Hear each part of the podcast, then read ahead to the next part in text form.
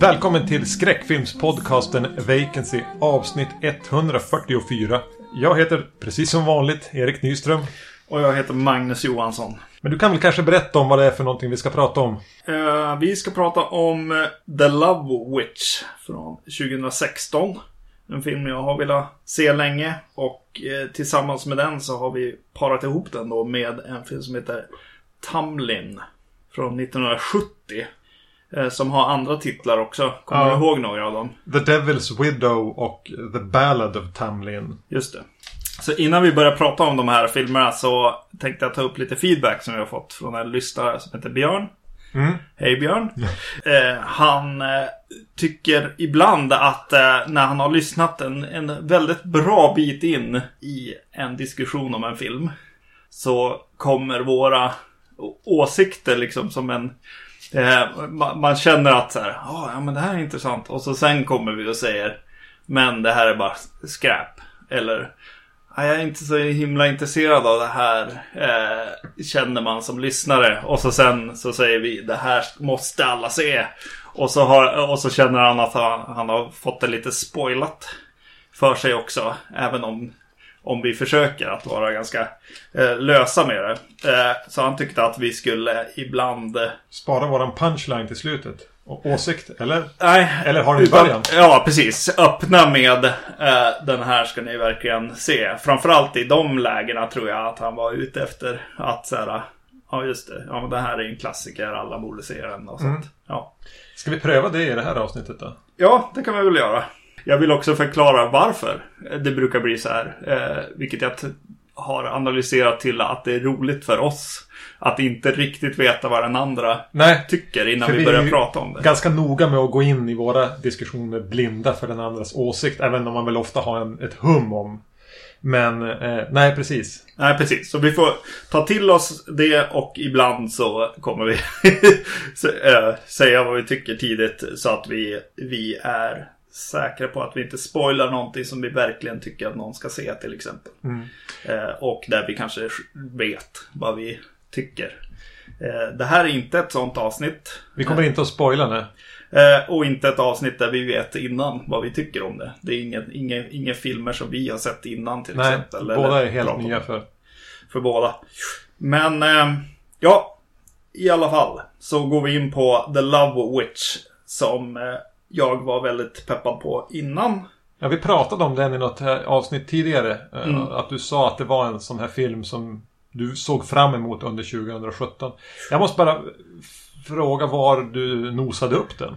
För jag hade ja. aldrig hört talas om den förrän du började skicka trailers och nu har jag beställt den. Ja, ah, just det. Den dök faktiskt upp på I M D B:s framsida där de har trailers. Och ja, jag råkar bara se den trailern. Nu har den fått lite... bass efter det också.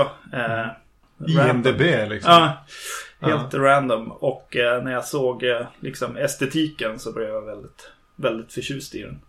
Eh, men också lite rädd för att eh, det kändes som det kan gå fel och det är så här, digitalt foto och alltså vad. Ja. Mm. Men det är eh, inte digitalt foto. Det är det kanske inte. Nej, den är fotad på trettiofem. Ja, just det. Mm. Läste jag. Eh, just det. Men... Mm. Mm. Trots att det är en lågbudgetfilm så har de lagt pengarna på att kunna skjuta den på riktig film. Och ja. på trettiofem millimeter till och med. Så där estetiken egentligen var det intressanta för mig. Mm. Så har den ju grott lite till också. Efter att poddar och annat har tagit upp den och så här.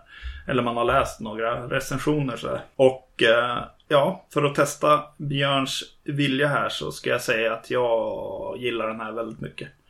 Och att jag tycker att man ska se den om man linar åt mitt håll när, man, när man har lyssnat igenom vår podd. Yes. Jag måste få väl säga samma sak. Jag, jag, jag tyckte om The Love Witch. Mm. Det, det ska jag inte förneka. eh, skriven och regisserad av Anna Biller. Mm.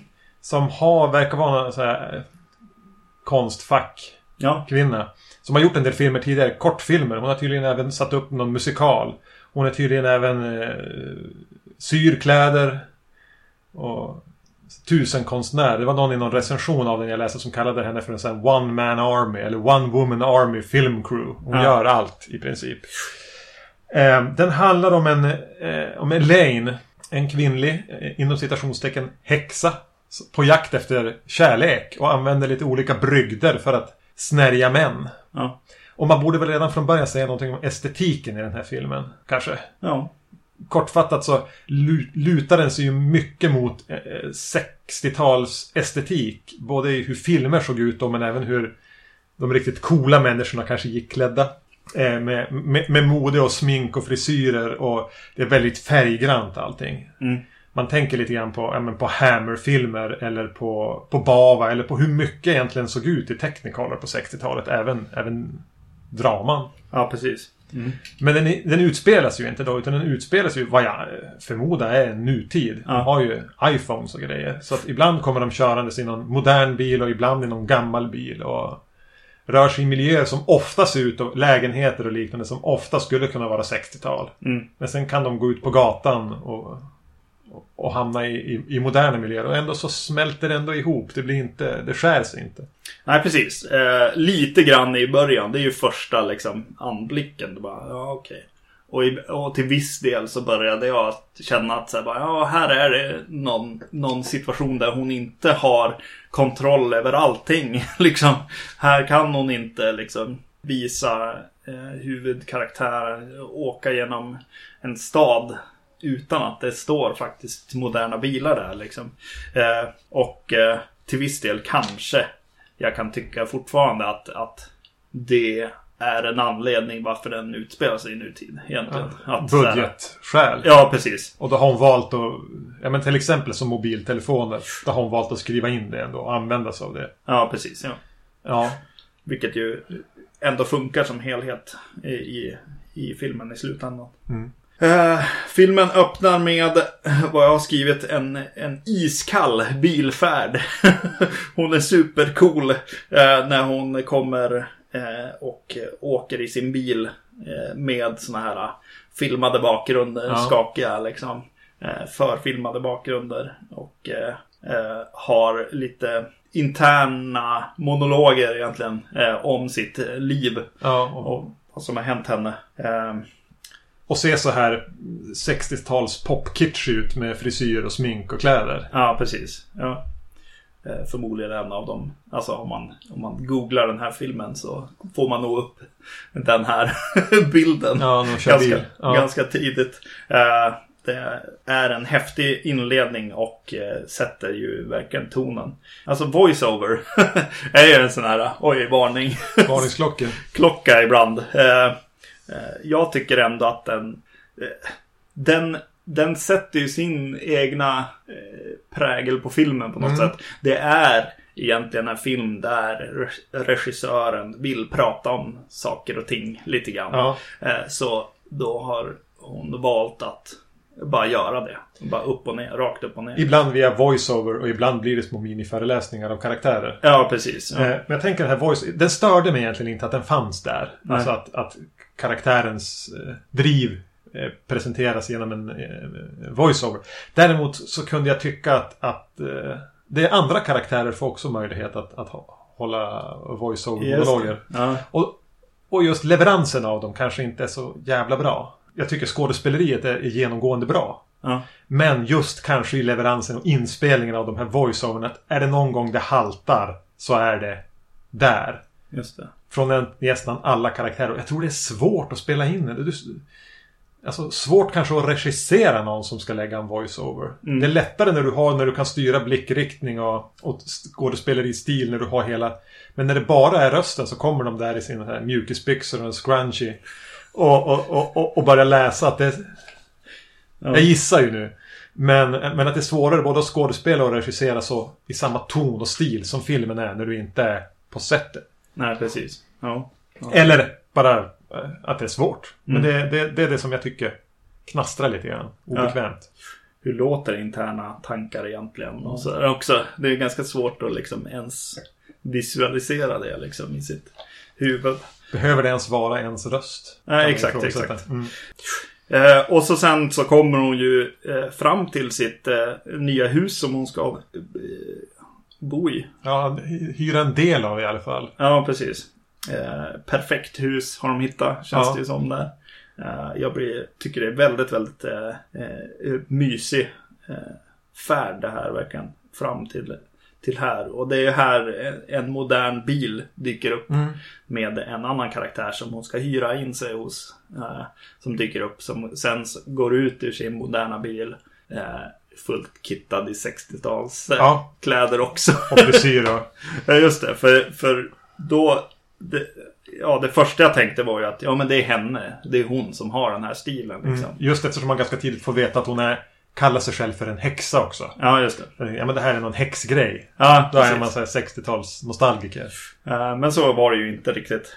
Men då den, den, den här kvinnan som, ska, som kommer och hon ska hyra in sig hos representerar ju någon slags de andra, alltså normis på något sätt ja. eh, känns det som eh, i, i det här samhället. Och det är häftigt hur hon är klädd med sina spets och lite rosa kläder liksom där eh, eller om de är turkosa. Ja, ah, det är verkligen så här lite fint och mm. sött. Hon är med den här hem, kristna hemmafrun ja. typen, medan då Elaine här är en mer konstnärssjäl. Hon mm. är ju konstnär. Hon målar ju tavlor. Jo, precis. Exakt. Eh, och eh, det är ju här det blir lite häftigt eh, redan nu att, att eh, regissören Anna Biller här är, gör allting. Mm. Eh, för då kan hon ju berätta med miljöer och kläder och sånt också. Eh, och det är del i manus nästan. Mm. Vad folk har på sig och vad, vad hon målar och vad som liksom hänger på väggarna och vilka liksom, hur hennes matta ser ut liksom och sånt. Eh. Jag undrar, alltså, det här är ju lågbudget, alltså det är ju noll, ja. inte nollbudget naturligtvis inte, men hon har antingen är någon slags geni med, med att använda all, all, pengarna på ett sätt som får allt att se lyxigt ut. Mm. Eller så har hon ju någon sån här Patreon som, som bara trycker in pengar i det här. För jag tycker aldrig det ser lökigt ut. För den har ganska höga ambitioner att se kitschig mm. och, och lyxig och snygg ut. Och, och, och man vet att hon har gjort det. Hon har målat typ tapeterna och sytt alla kläder. Och det ser bara mm. suveränt ut. Och de fotade snyggt också.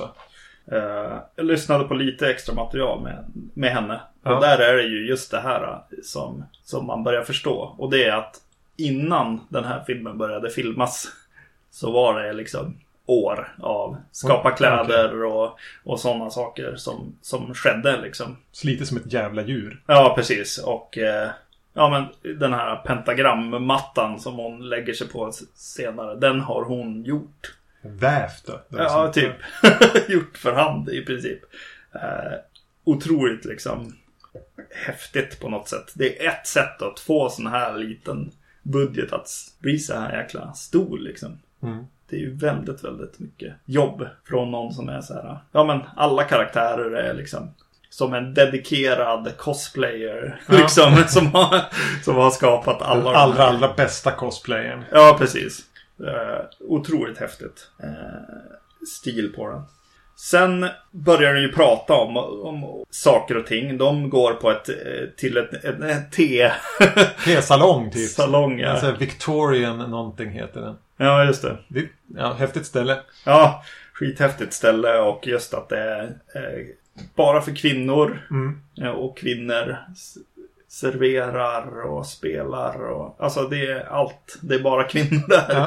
Ja. Eh, och sen så pratar de om relationen mellan kvinna och man ja. vid, vid det här samtalet och hur man ska eh, behandla sin man för att behålla dem och, och sådana grejer liksom. Eh. Den här huvudpersonen har en ganska en oväntad syn på, på män. Hon verkar ja. ha blivit bränd i en tidigare re- relation och nu har hon tänkt att sättet att få behålla en man är väl egentligen att vara honom till lags till hundra procent. Precis. Det är så man ska behandla män. För det är då man upp, får uppleva sann kärlek. Och det är det som är meningen. Ja. Medan den här eh, ja, men, hyresvärden som känns som den småborgerliga hemmafrun har ju mer ifrågasätt i det. Men är du inte lite väl styrd av patriarkatet nu? Mm.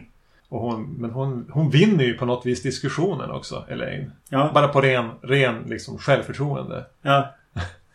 Så här är det. Mm. Ja, det är häftigt. Någonting, någonting till som jag tänkte på efter det när den började sätta igång här, det är ju musiken. Och eh, tyckte att eh, det passar väldigt, väldigt bra in i, i helhetsbilden som hon bygger upp. Den handlar ju mycket om det här filmen. Att, att bygga en, en helt universum på ja. något sätt. Och sen ett universum som, som pratar om, om relationer mellan kvinnor och, och män. Mm. Och, eh, och även lite synen på sig själv och sin egen ja. sexualitet. Eller rätt att uttrycka sin sexualitet på det sätt man själv vill. Ja. Eh, vilket tilltalar mig hela den biten. Liksom. Mm. Eh, och att den, den, den får vara mycket mer öppet feministisk film på ja. ett sätt. Liksom, i att, att de faktiskt sätter sig ner och pratar om sådana här saker. Nämner patriarkatet vid namn och så. Mm. Och inte, inte liksom är symboliska i, i vissa av de här samtalen. Utan ganska, ganska väldigt klassade. Konkreta. Ja. Och samtidigt som våran huvudpersoner vi får följa har ju som sin egen eh, teori. Som är väldigt självcentrerad trots att den handlar liksom om ja men behaga, behaga då, gör det. Ja. För det är då du, det gynnar ju dig. Ja. Och även lite grann ta för det för fan. Ja, precis. Eh, grejen. Och... Jag ogillar inför podcastavsnittet faktiskt har sett extra material, men ibland så kan jag inte låta bli. Nej, jag har ju väldigt lätt för att låta bli extra material nu. Men... Ja. Jag or- orkar eller hinner eller. Nej, men det är ganska häftig infallsvinkel här. För att eh, Anna Biller här fick idén och började skriva det här efter att hon hade börjat läsa väldigt mycket så här self-help-böcker. Ja. I relation till alltså så här, hur behåller jag min man och alltså så här. Ja. Sån typ av, av ganska... Jag menar egentligen reaktionär. Ja. Hemmafru. I, i, Lite republikan. Ja. Uh, och uh, och att, hon, att hon kände att hon ville uh, prata om det här. Och det är kanske därför Elaine är på det här viset. Liksom, för att sätta ut en tes. Liksom, för ja. att vara lite... Av, så här. Pröva en idé. Ja, precis. Va, va, det här är jag läst, det här är jag skapat nu. Hur, hur håller det ihop? Ja, precis. Vi prövar det i en film. Lite ja. den känslan får man. Ja, precis. Och så får den ifrågasättas på lite olika sätt. Mm. Uh, Ja, väldigt smart och häftigt sätt att göra på, tycker jag. Eftersom att det är en film som, som handlar om kvinnor och mäns relationer och, och så, så, så starkt. Och ändå en, är en, en feministisk film lite grann, liksom, mm. vart den lutar sig. Liksom. Så kommer det en scen som jag börjar känna så här, vänta nu, nu händer det någonting. Nu kommer Bechdel-test scenen. Kände, eh, tänkte du på det? Någon Nej, det plingade inte hos mig. Hon, eh, Elaine kommer till en butiksägare eller en butik där ägar, ägaren eh, blir de presenterar sig för varandra. Ja. De bara, jag heter Elaine, jag heter Wendy. Okej, okay. Låt oss prata om eh, produkterna här som jag har. Mm. har. Ska du sälja det i din butik? Ja, det ska jag. Kolla på någon lista. Ja. Ja, och så bara, ja vi kan prova. Eh, vi, vi ser om jag beställer mer sen. Hej då. Och så säger de, hej då Wendy. Hej då Elaine. Mm. Och så går de därifrån. Ja, det är en väldigt speciell scen. Ja. Eh. Och den, ja, den får ju en viss... Det, det, det sås ju samtidigt någonting där att, att den här butiksbesöket de gör... För det nystas upp en slags detektivhistoria. En polis som letar efter den som använder sig av den här butiksinnehavaren. Så det är ju... Ja, jo det är ju så. Men även en plot point så. Ja, precis. Jo, ja, absolut. Det, den skulle ju vara där. Men jag, jag, jag reagerade på att de både öppnar och stänger eh, den eh, scenen med eh, personernas namn. Ja. För att ha dem namngädda. Liksom. För det är ju det som är Bechdel-testet. Ja, kvinnliga namngivna karaktärer pratar med varandra om någonting annat än män. Ja, precis. Sen så känns det ju som hon har någon... kraften då över, över män i det att hon har Eh, eller de presenterar nästan som magi på något ja. sätt ändå. Eh, när, när hon tittar på dem och slår, slår i någon slags blick så, eh, som fångas eh, mäns eh, intresse upp. Eh, och eh, hon plockar upp en man i en park.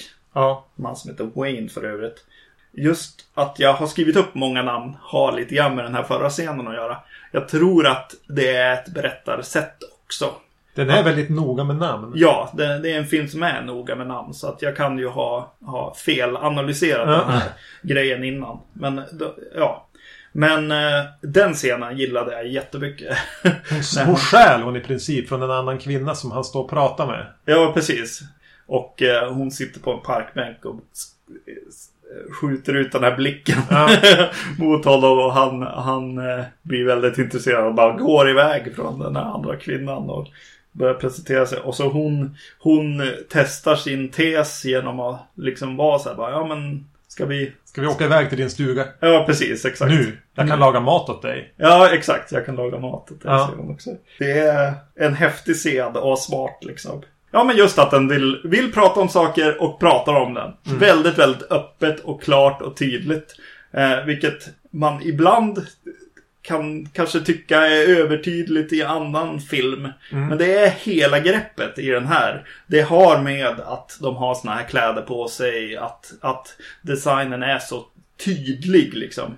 Och någonting i tonen, alltså hur mm. de, för det, de skådespelar ju på ett väldigt speciellt, ett gammeldags sätt. Mm. Det här påminner ganska mycket om ja, men lite spelsättet i Hitchcock-filmer eller sånt där som många sätt, som från, det är från femtio- och sextiotalet när det är ganska viktigt att vara tydlig. Inte så, inte så vad heter det? Brando-sättet det här. The method, method acting. Method act, det är ju inte det. Nej, det är inte. Det är verkligen inte det. Det är motsatsen till method acting. Det är verkligen... Mm. Och det är inte det här Shakespeare-aktiga heller, utan att du ska ha fram dina... Och, så det är ett väldigt stiliserat sätt att prata på också. Som mm. jag tror bidrar till den här ton, kitsch-tonen som ändå inte bara känns som kitsch-ton, utan den får även fungera som ett skal till det den vill prata om. Och det sitter ihop väldigt bra. Och jävligt duktiga på det, skådisarna. Det känns aldrig krystat. Alltså att de sätter det här gamla... skådespelsättet som måste ju vara ganska ovant för alla som är skådespelare idag. Ja. Och det här är ju no-names. Jag har ju inte, känner inte igen någon eller hört talas om någon som är med här. Nej. Men de är ju äh, grymma. Ja, verkligen. Alltså framförallt äh, Samantha Robinson heter hon som spelar Elaine. Ja. Hon är ju en uppenbarelse. Ja, verkligen. Helt sanslöst bra. Och även det dyker upp en man som heter, med det fantastiska filmen Griff Meadows. Just det. Som blir något slags yt- ytterligt romantiskt intresse. Och han är även polis. Han är också suverän på att vara den här fyrkantiga, välrakade kostymmannen. Mm. Man känner igen från typ Hitchcock-filmer eller komedier, från den här, den här robusta eken att luta sig mot med sitt lite präktiga skådespeleri. Och sätter han perfekt. Ja. Och lyckas ju se ut som att han är lyft från en gammal film. Ja.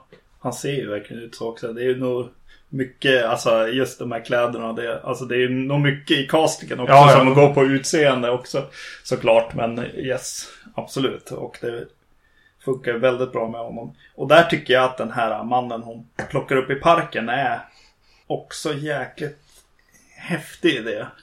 I det här. Jag tror att det, det är säkert den som... skulle vara Marlon Brando i, i de här ja. filmerna. Alltså den som... Han, han står ut lite grann, men är ändå liksom... Mm. Det, han, är lite, det, han är lite hippie-rebellen. Ja, vis. Precis. Ja. Ja, han är ju någon litteraturprofessor på universitetet också. Mm. Ja. Men ska vi fortsätta... Vad som händer, åker de iväg till nästa stuga? Hon kan ju inte låta bli att användas av lite love magic i någon form av brygder. Ja. Eh, som ju får män att... älska henne så obönhörligt. Ja. Och det som hon, han, han blir ju han blir ju efter eller han ger dem äter med de, de de har sex och sen på morgonen efter så är han han är som en blöt fläck. Alltså ja. han han är så betagen av henne att han att han ligger bara och gråter och skriker hennes namn. Ja. Så blir hon ganska eh, ointresserad. Ja, just det. En ganska skön scen att ja. hon blir för betagen, då är hon då är han inte så intressant längre. Ja, just det. För den pratar även mycket att, jag tror det är hennes så här häxkollegor där som pratar om att ja, men sann jämlikhet kan uppstås genom polarisering. Ja. De har så här särarts feministiska idéer. Mm. det är först då som sann, alltså att, att män ska vara på ett visst sätt och kvinnor ska få vara på ett visst sätt. Och hon klarar inte av att hantera när han blir en kvinna för att han är hennes typ sexuella våld på något vis. Just det. Hon är för perfekt.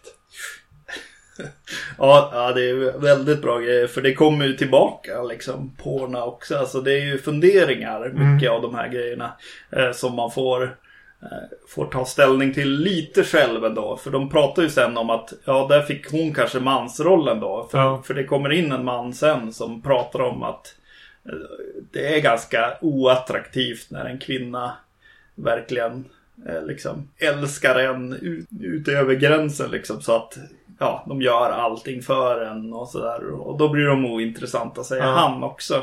Och hon har ju också sagt det liksom. Det är lite intressant på det viset. Vi får ju även en av de manliga karaktärerna tillåts ha en monolog här under den scenen när de leker bröllop. Ja, eh, ja precis, det är det. Ja, och då pratar ju han om kvinnan ska ju bara vara den här, alltså, om liksom fällan som finns för män, att de föreställer sig en kvinna de aldrig kan få. Eftersom deras bild som det enda de vill ha är någon som finns där för deras tillgänglighet. Men om de gör, är det, så blir de ointressanta hela tiden. Så en, den perfekta kvinnan utifrån de linjer och strömningar som finns är ett ouppnåeligt mål. Vi är som dömda och går runt besvikna hela tiden och längtar efter något annat som vi någonstans vet att vi aldrig kommer att få. Så vi kommer bara att gå runt och vara missnöjda. Eller som alla dömda till, båda könen. Eftersom kvinnan å andra sidan letar efter någonting som hon inte kan få. Nej. Jag gillar när det, när det blir såna här sköna grejer som händer som har med feminism och även så här, så här ska det ju gå till liksom. Man ska, man ska få tillåtelse att ha sex till exempel, och hon säger, vad heter det, hon liksom avvisar den här Wayne vid vissa tidpunkter, och så sen kommer en, en stund där hon uttalat säger "You can make love to me now". Ja. Mycket fint bara. Alltså bara allmänt som det bör vara på något sätt. Mycket sånt också. Att hon får mens också. Ja. Det är ju också en grej som inte händer på filmen. Nej. Och det leder ju någonstans även att, att liken börjar staplas lite grann av olika anledningar ja. för, för henne. Utan att hon egentligen är direkt ansvarig. Mm. Så, så det är väl där. Det är ju inte så mycket en skräckfilm det här, om det inte redan har framgått. Mm. Okej, hon säger att hon är en häxa, men hela den här häx... Och hon har sina häxkompisar och de har sina riter och pentagram och de gör sina brygder. Men det är, det är väl hela tiden ganska öppet hur man ska tolka det. Är mm. egentligen bara det här med, med witch, I'm a witch and you're a witch. Och de pratar om det som att, det, mm. men som att man är typ banktjänsteman. Ja. Eller jag är A I K-supporter. Mm. Jag är häxa. Så det är väldigt accepterat. Ja. Det skapar ju det här universumet där man inte riktigt är säker på vad som är vad. Men att, att någonstans även hela det här häx, någonstans en metafor för en mans syn på, på kvinnor också. Mm. Att det är som a coven på något vis. Ja, och massa hemligheter och, och mysticism. Ja. Lite den bilden av... Det är många det är folk som pratar om de där. Alltså... Ja. De tänker ju bara så här. Och alltså den grejen när man börjar verkligen eh, sätta in folk i ett fack utan att riktigt vara påläst eller veta vad det handlar om liksom. Och, och alla får ta eh, enskilda personers liksom åsikter på något sätt på sig själv liksom. Ett, eh, väl ett problem som väldigt många så här, ja, sånt som blir ingrupperade eller, eller märkt med någon slags titel liksom, mm. eh, blir. Att man, man måste ha samma åsikter också, gärna. Eller eh, att man eh, bara antas ha samma åsikter. Liksom. Om, om en feminist tycker att det är eh, empowering och, och vara lättklädd eller så. Ja. Och så kanske det finns andra som inte tycker det och att, tycker att det är männens... Då är du bara ute efter att behaga män. Ja, men ja. So fucking what? Ja, precis. Grejen. Ja. Det är ju ett gäng där på en, i princip en pub. Eller de, de representerar väl någon slags... En pub, grabb. Burn the Witches-gänget. Ja, precis. Som, som tar den biten av diskussionen också. Mm. På ett snyggt sätt. Ja, den har mycket, den här filmen. Mm. Många trådar. Håller nog för många omtittar. Ja, precis. Det gör det definitivt. Jag plockade ju även upp att den, den, som vi säger, den är inte en tydlig skräckfilm. Den hämtar element, både estetik, både från skräckfilm och annan periodfilm egentligen får man säga. Men eh, om man nu ska göra som vi gör och bara dyka in i vissa grejer som jag tycker är uppenbara referenser, så finns det sådana till både skräckfilm och andra filmer. Bara det här till exempel, det här bröllopet som, som är någon slags medeltidslive. Mm. Känns väldigt, även förutom, bortsett från att det då är färg, färgglatt mm. och kitschigt, så känns det som hämtat ur en Bergman-film. Nu har jag sett mer Bergman än vad ja, du har precis. gjort, men just det känns väldigt att det här paret som liksom hamnar i något medeltidssällskap där de iscensätter ett bröllop med sånger och sånt där. Det är väldigt Bergman. Mm. Men även en väldigt speciell scen som jag tyckte var så, så likt att det är, det måste vara en referens till en scen. Yeah. Eh, ska se. Och det är när en karaktär tar livet av sig. Skär handlederna av sitt badkar. Och, och eh, hans fru kommer in och hittar honom. Bara sättet, de filmar på olika detaljer på en hand som hänger ner på en bloddroppe. Hur man sen filmar ansiktet och rakbladen som ligger bredvid. Det är nästan så här klipp för klipp hämtat ur alltså It- filmatiseringen, den här tv-filmen, så är det en karaktär som, som tar livet av sig. Ja. Och det är identiskt ja, okay. i hur de har iscensatt den. Det är en ganska oväntad referens att göra. Ja, ja. ja det är det. Det var väldigt, väldigt länge sedan jag såg det. Ja. Så att det, det kan jag inte eh, kommentera på, men ja, intressant. Ja, jag är säker. ja, ja, precis. Vad roligt. Mm. Det är lite roligt nu när det ja, har kommit en It-trailer för nya Det-grejen. Mm. Att, att de har, har klippt ihop de scenerna som är med i trailern där med originalfilmatiseringen eller vad man ska säga. Eh, och att eh, de är väldigt lika varandra ibland. Mm. Jag kan tänka mig att en del kan avfärda den här. Jag tror att en, en film för folk som är lite mer vana att se periodfilm. Jag ja. kan tänka mig att det kan bli att den är töntig och löjlig liksom. Om man inte... Ja, men köper man inte tonen den har. Nej, precis. Och, och jag tycker att den är fruktansvärt tonsäker. Som är någonstans där mitt, ett, ett, ett, ett mys av tonsäker. Ja, det här ordet som återkom.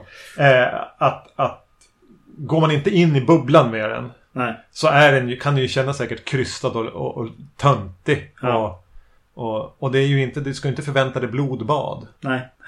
Jag tänkte ibland att, så här, att jag kanske projicerar på andra då mer än vad jag själv kände det. Men jag, jag kände ändå någonstans att det kanske finns någon scen som skulle kunna... Eh, försvinna. Ja. Att den blev kanske lite för lång på sina två timmar. Det är några scener med de här häxkompisarna. Mm.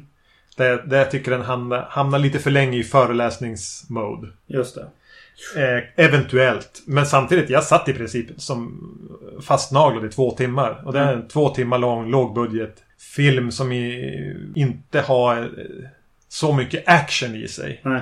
Utan jag är ganska mest intresserad av att prata om saker genom karaktärers mun och handling. Mm. Ja, nej, jag tyckte det var väldigt, väldigt bra om den här filmen. Ja, precis. Att, att man kände också mer med filmskaparen och, och de som har gjort, varit med och gjort den här filmen. Oh. Att, att det är någonting att vara väldigt, väldigt stolt över. Ja, man kan, du är klar nu. Du kan gå i pension nu. Du har ja. gjort... Det här räcker liksom. Precis, och, och det visar sig också att de är det. På Instagram så har jag skickat upp bilder och pratat lite om den här filmen. Och varje gång jag har gjort det så har jag fått en like från hon som spelar Barbara. Alltså den här häx... Mentorn nästan. Ja, precis. Ja. Och med, med all rätt så ska man vara väldigt, väldigt nöjd och glad med att ha gjort den här. Ja, man blir lite avundsjuk. Ja, ja, det blir man verkligen. Och så just att det här är ju ingen som har... Alltså, det här är verkligen någon som har kämpat ihop en film. Mm. Och gjort det så bra utan att ha... Ja, men mycket... Det är ju inte så många som har så mycket erfarenhet. Nej, precis. Men, Nej. men hon har ju som lärt upp sig till det här, ja. känns det ju som också... Gjort en del kortfilmer också. Exakt. Det finns någon, som, någon så här Incubus-film och någon som heter Viva. Mm. Som ju verkar vara skithäftiga. Jag ja. letade efter dem så här på, på YouTube i hopp om att de skulle finnas någon ful se där. Eller att de skulle finnas. Det kollade jag faktiskt extra materialet på den här Blu-ray jag lånade av dig. Ja. Men det, jag tänkte att de skulle finnas där, men nej. Nej, nej absolut att man kommer att följa eh, henne här. Någonstans hoppas jag att hon inte kommer att göra mer. Just det. Som, gör något annat nu, nu har du gjort det här. Ja, precis. Så att det inte blir som Amer. Ja. Regissören. Som skulle stanna med Amer. Ja, precis. Nailade någonting där ändå ja. med Amer, fast eh, tappade greppet lite. Men då är den här obeskrivligt mycket bättre än Amer. Ja, ja, absolut. Ja. Jämförelsen var bara att det var stil mm. intresserade. Ja, men någonstans har de, har de väl haft lite samma utgångspunkt. Mm. Men här sitter det. Det gör inte jag med. Nej, det gör inte. Eh, var det något mer du ville säga? Jag, jag känner mig rätt nöjd. Ja, precis. Vi lämnade ganska mycket av filmen där till er att se. Ja, verkligen. Men det ska man göra. Ja. Och så vill vi ju para, vill jag gärna para ihop det här med någonting som eh, kunde vara från, från tiden lite. Och du sa, men vänta, den här Tam Lin kanske. Mm. Dags att se den. Ja, vi köpte den här. Båda två, du köpte den tror jag för att den dök upp typ i så här Amazon. Ja. Någonting så här, om du köpte den här kanske du skulle köpa den här. Och då eh, delade du med av det på något sätt till mig för flera år sedan. Ja. Jag bara, ja men den här ska vi göra på podden, det såg coolt ut. Mm. Så jag köpte den och så har den bara legat där. Vi har inte riktigt lyckats hitta någonting att para ihop den med. Och vi har, vi har några sådana här filmer kan vi mm. säga. Som ligger där och samlar damm inplastade. Men då hade jag stått och pilla på den i, i filmhyllan så här ett par dagar tidigare. Bara, just det, den här har vi ju. Så när du föreslog The Love Witch då, och då, då låg det så nära till hands. För den verk, verkade det jag hade läst liksom någon kvinnlig succubus-variant. Fick jag bilderna av att den skulle handla om. Och läste lite grann med någon kvinna i något chateau som typ älskar ihjäl män eller vad det nu stod. Eller vad mm. den bilden jag fick. Så det låter ju precis. Ja. Och från då sjuttio då man kan tänka sig att en del av inspirationen till The Love Witch kommer ifrån. Eh, först och främst titlarna så finns det ju då Tam Lin mm. eller The Devil's Widow som jag tycker är en fruktansvärd titel så vi använder aldrig det. Men jag gillar ju The Ballad of Tam Lin nästan bäst. Man yes. borde få in ballad oftare i filmtitlar. Det blir inte. För den är ju skriven av någon William Spear som skrev för tv på, i England på femtio-, sextio-, sjuttiotalet. Men, men den är inspirerad och baserad på en dikt av Robert Burns som är liksom den stora skotske skalden på något vis som sjuttonhundratalet levde han på och skrev med. Old Lang Syne, vet du, den här nyårshymnen de alltid sjunger i sentimentala filmer har han tydligen skrivit. Mm. Eh, och var någon sån notoriskt, otro, notoriskt otrogen strulpelle. Ja. Yeah.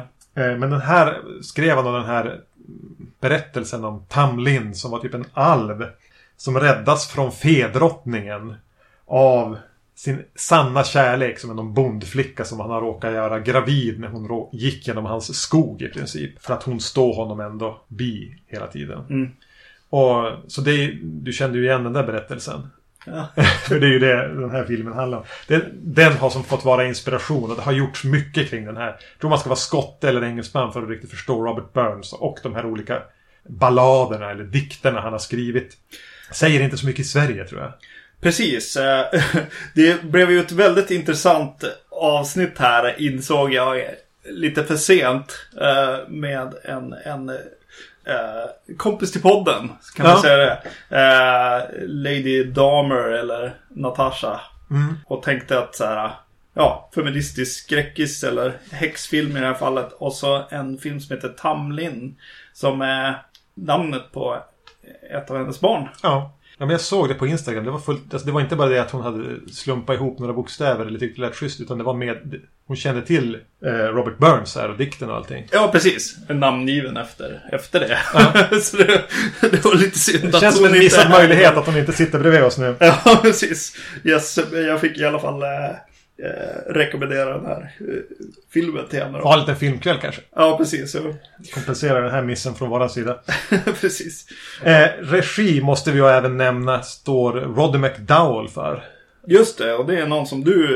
Eh, håller kära. Ja, men det är ju det. Alltså, Roddy McDowell är väl mest känd för att han var med i Apernas planet-filmerna. Men det är ju en gammal barnskådis och han gjorde... Eh, Fright Night var med ju. Dök upp lite här och var som den här försynta, eh, mjuka brittiska karaktärsskådisen. Mm. Som bara känns genuint sympatisk. Och han, han regisserade en film i sitt liv. Just det. Och det var den här... Mm. Eh, jag läste så här när jag men Roddy var McDowell Roddy han blev som Roddy för mig på samma sätt som du brukar säga Dario. Just det. Fint namn Roddy. Eh, han blev så här i, typ runt omkring det här tidigt sjuttiotal arresterad av F B I för att han hade piratkopierad film hemma. Mm-hmm. Och det var ju inte det att han var någon så stod och sålde dem på så här basarer i Thailand, utan han var ju en så här filmnörd. Mm. Men om du var det innan liksom V H S eller någonting fanns för hemmabruk, så fick du helt enkelt köpa negativ, alltså köpa in alltså, filmer. Och han hade upptäckt att det var svårt, de bevarade, det var svårt att förvara dem på de här filmrullarna. Så han kopierade överallt till dåtidens motsvarighet till V H S och hade i sitt ja, men hemmaarkiv. Han mm. köpte dem, alltså dyrt, kopier, säkerhetskopierade dem i princip. Och det var olagligt. Ja, just det. Så, så, så kunde det gå om man var filmnörd nittonhundrasjuttio. Ja. Jag tror det där ordnade sig, jag tror inte han fick skaka galler eller någonting. Men han fick mycket konfiskerat, så stackaren. Ja, okay. Känns genuint sympatisk, den mannen. Ja. Nåväl, han kunde regissera också. Eller försökte i alla fall. Ja, precis. Den här filmen som handlar om Ian McShanes karaktär.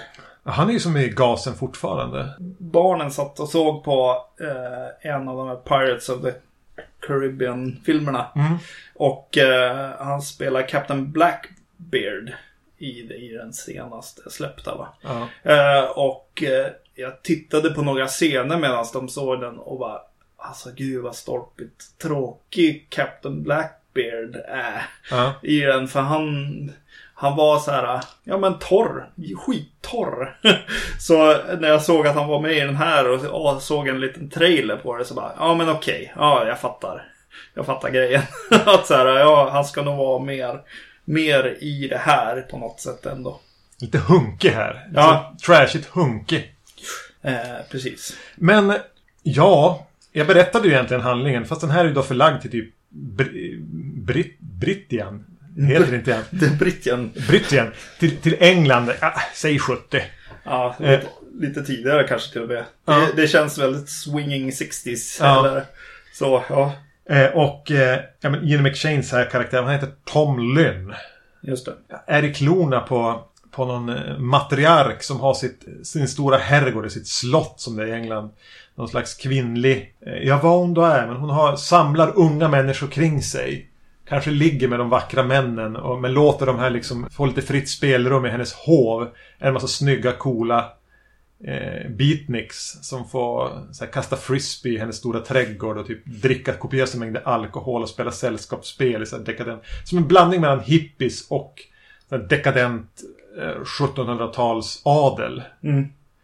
Mm. Och in i deras liv vandrar den här prästdottern som Tam Lin blir förälskad i. Och sen blir det väl lite kamp för, mellan den här eh, matria- Michaela heter Mickey kallar de för.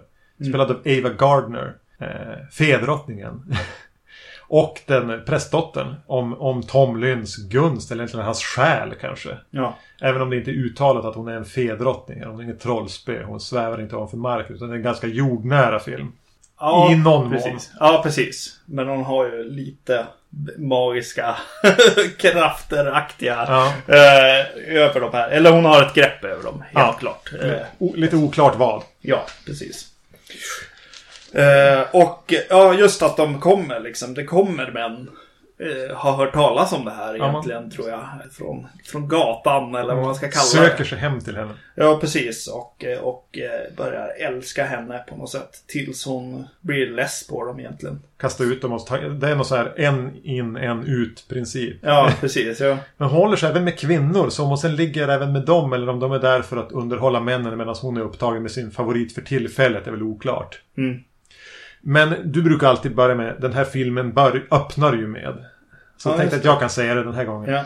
Den här filmen öppnar liksom med en, en scen framför en t- stor trappa som leder upp till typ hennes sovrum. Mm. Framför den här, vid foten av den här trappan en bit ifrån så är det som ett stort glaskonstverk. Mm. Så här, frost, delar av glaset är frostat i ett motiv. Och kameran liksom bakom det här glider upp för den här, visa hela motivet längs höjden. Mm. Och att det är en trapp som leder upp. I trappen sitter en man som verkar, vi sen får veta, har sökt sig dit liksom innan.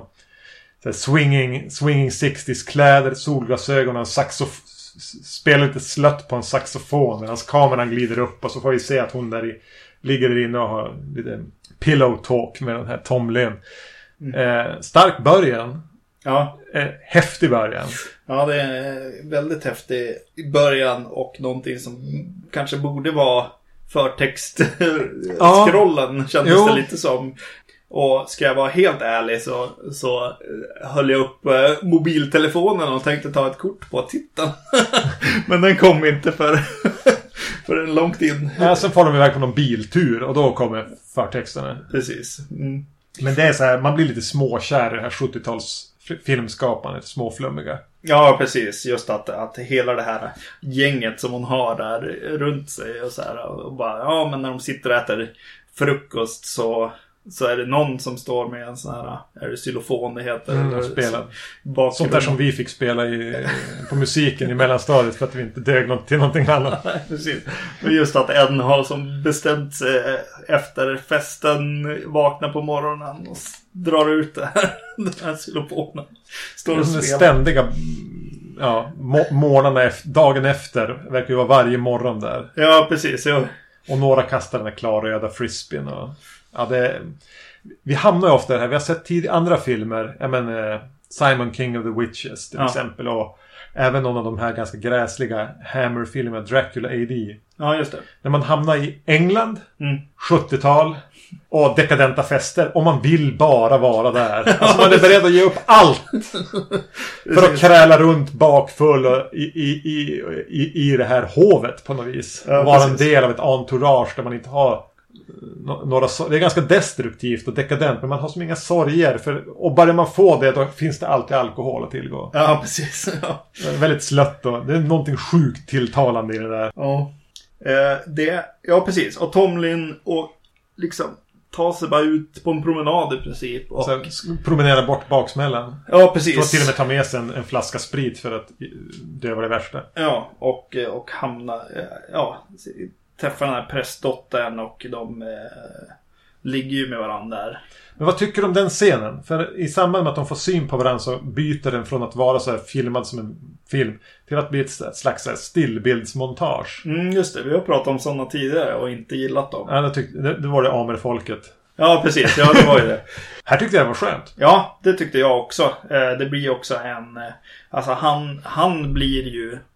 en lite av ett, ett, ett rovdjur på något sätt ändå, mm. tycker jag i alla fall, läser jag in att, att han liksom tar kanske av avstånd till sin egna så här fångenskap lite grann och, och det stöter ut det liksom, och har lärt sig egentligen av, av sin sin egna situation på något sätt och nästan sätter henne i samma mm. på ett sätt, men, men yes, jag gillade det också. Man, man fick... Ja, det blir ju så. Man får läsa mellan raderna mm. eftersom att det, det... Eller mellan filmrutorna på något sätt. När de, när de gör den där greppet. Och det är ju någonting som för mig är att det automatiskt fungerar bättre när någon i det här organiska, halvflummiga sjuttio-talet där man fick pröva lite saker. Mm. Än när någon som Amer-folket bara ska kopiera det. Ja, precis. Ja. Har sett det här och vill göra det själv. Ja. Än att någon bara fick för sig att pröva ett grepp. Ja, precis. Jo. Så jag tyckte också det var skönt. Eh, precis. Och sen så kommer en scen då efter när, när hon eh, börjar vilja veta om den här otroheten och så. Mm. I, i, de är fortfarande utomhus i typ skogen eller någonting. Och hon kommer där, Ava Gardner här, i en ormskinsklänning. Och eh, verkligen ålar sig fram liksom. Det är så jävla eh, häftigt visuellt liksom. Hur hon, vilken roll hon har ja. i hans liv på något sätt. Hon är verkligen, ja han är fast. Ja, precis. Och han har inte så mycket att säga till om. Nej. Ja. Och så just att de har valt en sån här gammal håll, eller vad är hon här, kanske femtiofem års ålder. Så här Hollywood-drake. Ja. Som, som får spela den här... Tydligen var ju Ava Gardner och Roddy McDowell nära vänner. Och att han gjorde den här lite grann för att han ville göra... Alltså som en hyllning till sin, en av sina bästa vänner, Ava Gardner. Ja, just det. Roddy McDowell var ju så här... Av allt att döma en, en, en homosexuell i garderoben hela sitt liv. Mm. Så han om, men han omgav sig med många såna här kvinnliga Hollywood-drakar. Mm. Och var väldigt nära vän. Han var en, som de säger, liksom, han, gjorde, han är en av de få som har haft en lång Hollywood-karriär. Och inte gjort det en enda fiende. Ja, just det. Utan alla älskade Roddy. Mm. Eh, och, och, och att den här filmen är lite av en hyllning till Ava Gardner. Ja. Och även om hon, hon är ju inte med så mycket. Nej. Hon är ju typ tredje fjol. Så märker man ju det. Ja. Att, att hennes liksom bara strålglans, hennes, hennes pondus ska vara det som, som folk, alltså man ska någonstans kunna köpa att, att man vill vara i hennes närhet. Ja. Vilket man väl gör så där själv. Jag, jag är ju mer sugen på det här flumhänget än att, än att vara i närheten av Ava Gardner. Sådär. Ja, precis. Ja. Men hon är cool. Ja, precis. Och jag tyckte verkligen om just när man, när man gör sånt här, använder liksom rörelsemönster och, och eh, klädsel och, och miljö liksom, för att prata om saker och ting. Mm. Det finns scener i eh, ja, men runt sängen och runt eh, sminkbordet. Ofta när de pratar om ålder och sådana grejer liksom. Det är någonting som är jävligt snyggt ändå mm. gjort i den här filmen. Ja, att den hela tiden är medveten om att hon är ju en drake. Ja. Så alltså att hon måste, som för att få alla de här unga männen som hon törstar efter. Mm. Ja, och vad det... använder hon för det? Precis. Ja, det är snyggt. Alltså det är snyggt med sminkbordet också. Ja. Att ha just exakt sådana dialoger runt där. När jag blir gammal pratar hon om liksom. Mm. Och sånt där. där. Vi glömde lite grann det här löftet till Björn att vi skulle säga i början vad vi tyckte om. Men det kanske, det kanske bara gällde The Love Witch. Uh, men vi, så vi får komma till det i slutet här då. Ja, jag tycker det. Ja. uh, um, jag tänkte på två filmer väldigt mycket. Ja. Uh, kan du gissa någon av dem? Jag tänkte på The Wicker Man. Ja, absolut, det är en av dem. Ah, okay. Den har lite den här brittiska folksägen över sig. Musiken gör nog mycket till. Ja, och att den är ganska nedtonad och avskalad och brittisk. Alltså den är inte så... Det är inte femton minuter mellan varje scare. Men musiken, alltså brittisk folkmusik, så lite hippie folkmusik från den här tiden. Mm. Bardballader som berättar om Tam Lin-stuket och folkmusikskänslan är ju... Den fanns där, ja. Definitivt. Och jag tänkte även på det här, åter den här brittisk folksägen på, på en av dina nya favoritfilmer, Blood on Satan's Claws. Ja, just det. Fast eh, det är mest det här att det här känns som, just den här känslan att det är en uråldrig historia som berättas om och om igen. Just det. Men mest är det ju, är, är det ju en syskonfilm till Wicker Man. Mm. Och att de här kommer ungefär samtidigt, så första halvan, de är väl från sjuttio, sjuttioett, sjuttiotvå, sjuttio, där allihop. Att engelsmännen hittade någonstans till att, någonstans att in i sin historia. För det är ett jävligt gammalt land med väldigt mycket... De var ju tidigt civiliserade. Det finns mycket skrift bevarat. Det finns mycket gamla hus bevarade som från fjortonhundratalet. Hela det landet känns så jävla gammalt. Mm. Typ som Grekland. Alltså att, att de började användas av det och den här folkmusiks och he, hedarna och, och allting det där. Mm. Jag tänkte på en annan film just när du, när du nämnde musiken, den här eh, hedniska musiken med, med en kvinna och en gitarr och mm. liksom. I efterhand när jag hade sett hela den här filmen så tänkte jag på eh, Convoy. Ja, det var oväntat. Ja, Sam Peckinpahs film. Där det, den här är lite så också att den känns som att den är bara berättandet av den här sången mm. lite grann. Eller då en, en, en dikt. dikt liksom. The Ballad of Tam Lin, det är det jag säger. Ja, Ballad precis. Ska in i titeln, det förklarar mer vad det är för typ av film. Ja, precis. Och det är inte så viktigt vart den är på väg eller vart den ska, utan det är... Nästan att, viktigare att ord rimmar med varandra. Ja, precis. Att man fångas upp av, av den här låten på något sätt. Mm. Filmar eh, låten eller, eller dikten här. Och musiken är ju viktig här. Mm. Du ska ju nästan se den som en... Ingen sjunger ju någonsin, men det är ju mer en musikal eller en ballett eller någonting då. Mm. Att, att du ska kunna nästan bara lyssna på de här rätt schyssta flummusiken mellan varven. Och, och jävlar, nu haglar du ute. Mm. Ja, det gör det. Om det inte var tydligt så spelar vi alltså in det här avsnittet t- tillsammans. Yes, yes. I Skellefteå. Mm. Ja, men det är... Vad var jag någonstans när jag blev avbruten av den här hagelstormen?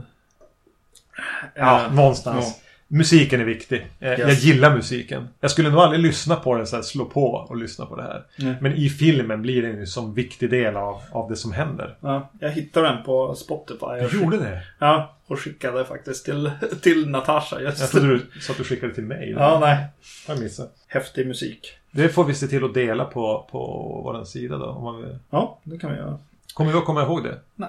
Nej. Men vi kan, uh, vi kan säga, vi kan säga det. Vi är fulla av lögner och brutna löften. uh, Ja, en till eh, referens till andra filmer, eller snarare, ja, inte en referens, men någonting som hände i mitt huvud var att, ja men Tam Lin här, det blir ju lite besvärligt helt enkelt för, för honom i relation till, till eh, Ava Gardners karaktär och eh, prästdottern här. Som för... för eh, eller Stephanie Beacham. Eller? Ja, precis. Stephanie Beacham från Dracula A D nittonhundrasjuttiotvå. Uh, yes. Uh, uh, som gör en bet- mycket bättre roll här. Ja, än och i den var filmen. Inte ingen vidare där va? Nej, precis. Uh, det var någon som... Uh, någon lite så här halvfavorit som dog av där tidigt i den filmen va? Som man hellre hade velat se. Så har jag för mig att vi pratade om. Ja, var inte det hon som är med i Maniac? Jo, det är det. Just det. Ja. Namnet. Eh, Nej, det finns inte nu också. Mm. Eh, mm, eh, det att, och då kommer det en, eh, han, jag kallar han för butlern, men det är ju någon som jobbar med ja. henne. Eh, som är närmast man, man typ så här. The tall man. Ja, precis. Eh, börjar ju som ta in, ta in Tam Lin, Tam Lin här i, i, i ett rum och eh, börjar lite hotfullt. Ja, nu skärper du det. Eh, ja, pratar med honom. Eh, och där, där tänkte jag jättemycket på herrtoan i The Shining. Ja, han ser lite ut som ja. någon som skulle kunna komma från en Kubrick-film, den här långa, ja, smala butlern.